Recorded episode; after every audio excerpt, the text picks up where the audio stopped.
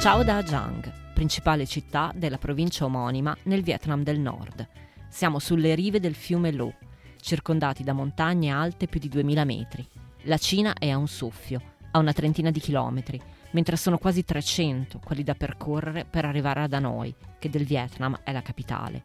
Ajang è uno snodo commerciale importante, una città da 60.000 abitanti e oltre 20 etnie differenti.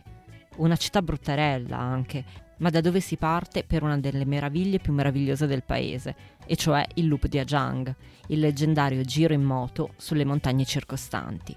300 km di curve e paesaggi da paura, che valgono il viaggio e molto di più. Da qui, in posizione panoramica, spedisco una delle cartoline più indimenticabili del mio repertorio.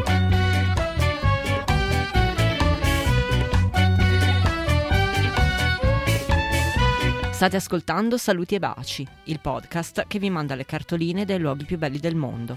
A scrivervi sono sempre io, Federica Capozzi, giornalista di mestiere e viaggiatrice per passione.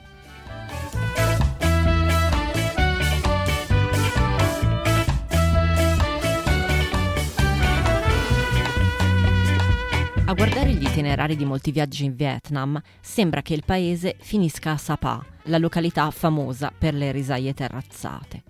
Ma chi si spinge a nord, fidatevi, viene ampiamente ripagato.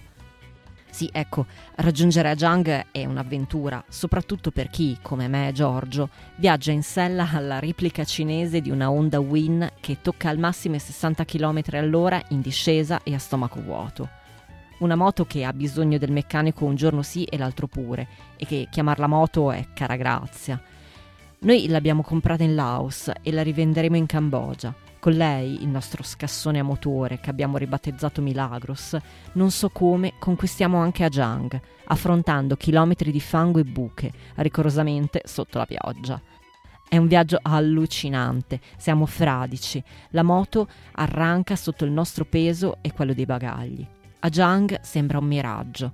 Quando dopo mille ore arriviamo in città, l'ultimo scroscio di pioggia passa gli strati impermeabili e ci inzuppa fino alle ossa.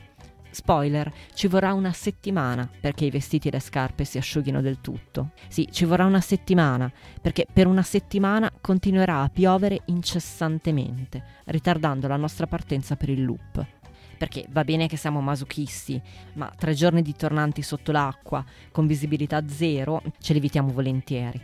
Per fortuna che ad Ajang non ci si annoia.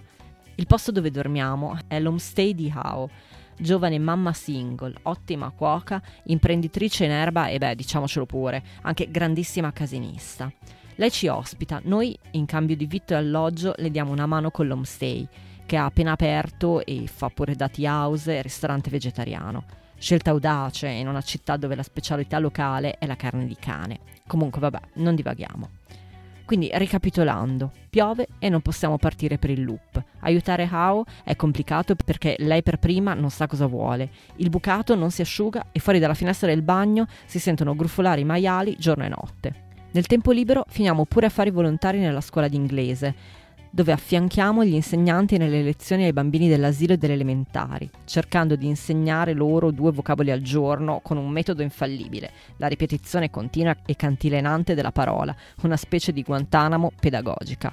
Carrot, corn, carrot, corn, carrot, corn. Ecco, immaginatevi una cosa così per un'ora di fila. Va bene. Potrebbe essere un disastro, invece ci divertiamo, ci divertiamo un sacco diventiamo gli idoli degli alunni sdentati.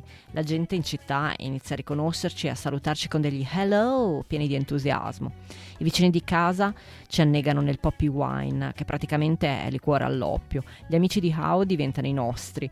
Gli sconosciuti per strada ci fermano e ci offrono birre, uova sode e conversazioni improbabili in assenza di una lingua comune. Quando smette di piovere finalmente e possiamo partire per il loop, quasi ci dispiace ma poi il paesaggio si rivela così straordinario che ci dimentichiamo di tutto, anche del freddo che ci flagella. Montagne, valli, risaie, tornanti che si avvitano a cavatappo sulle pendici, mercati pieni di gente e di etnie, che si distinguono le une dalle altre grazie ai vestiti tipici, diversi per foggia e colore. Dietro ogni curva c'è una sorpresa. Ogni chilometro ci schiaffeggia con il suo splendore esagerato. Io resto senza parole. Ne ho solo tre. Saluti e baci.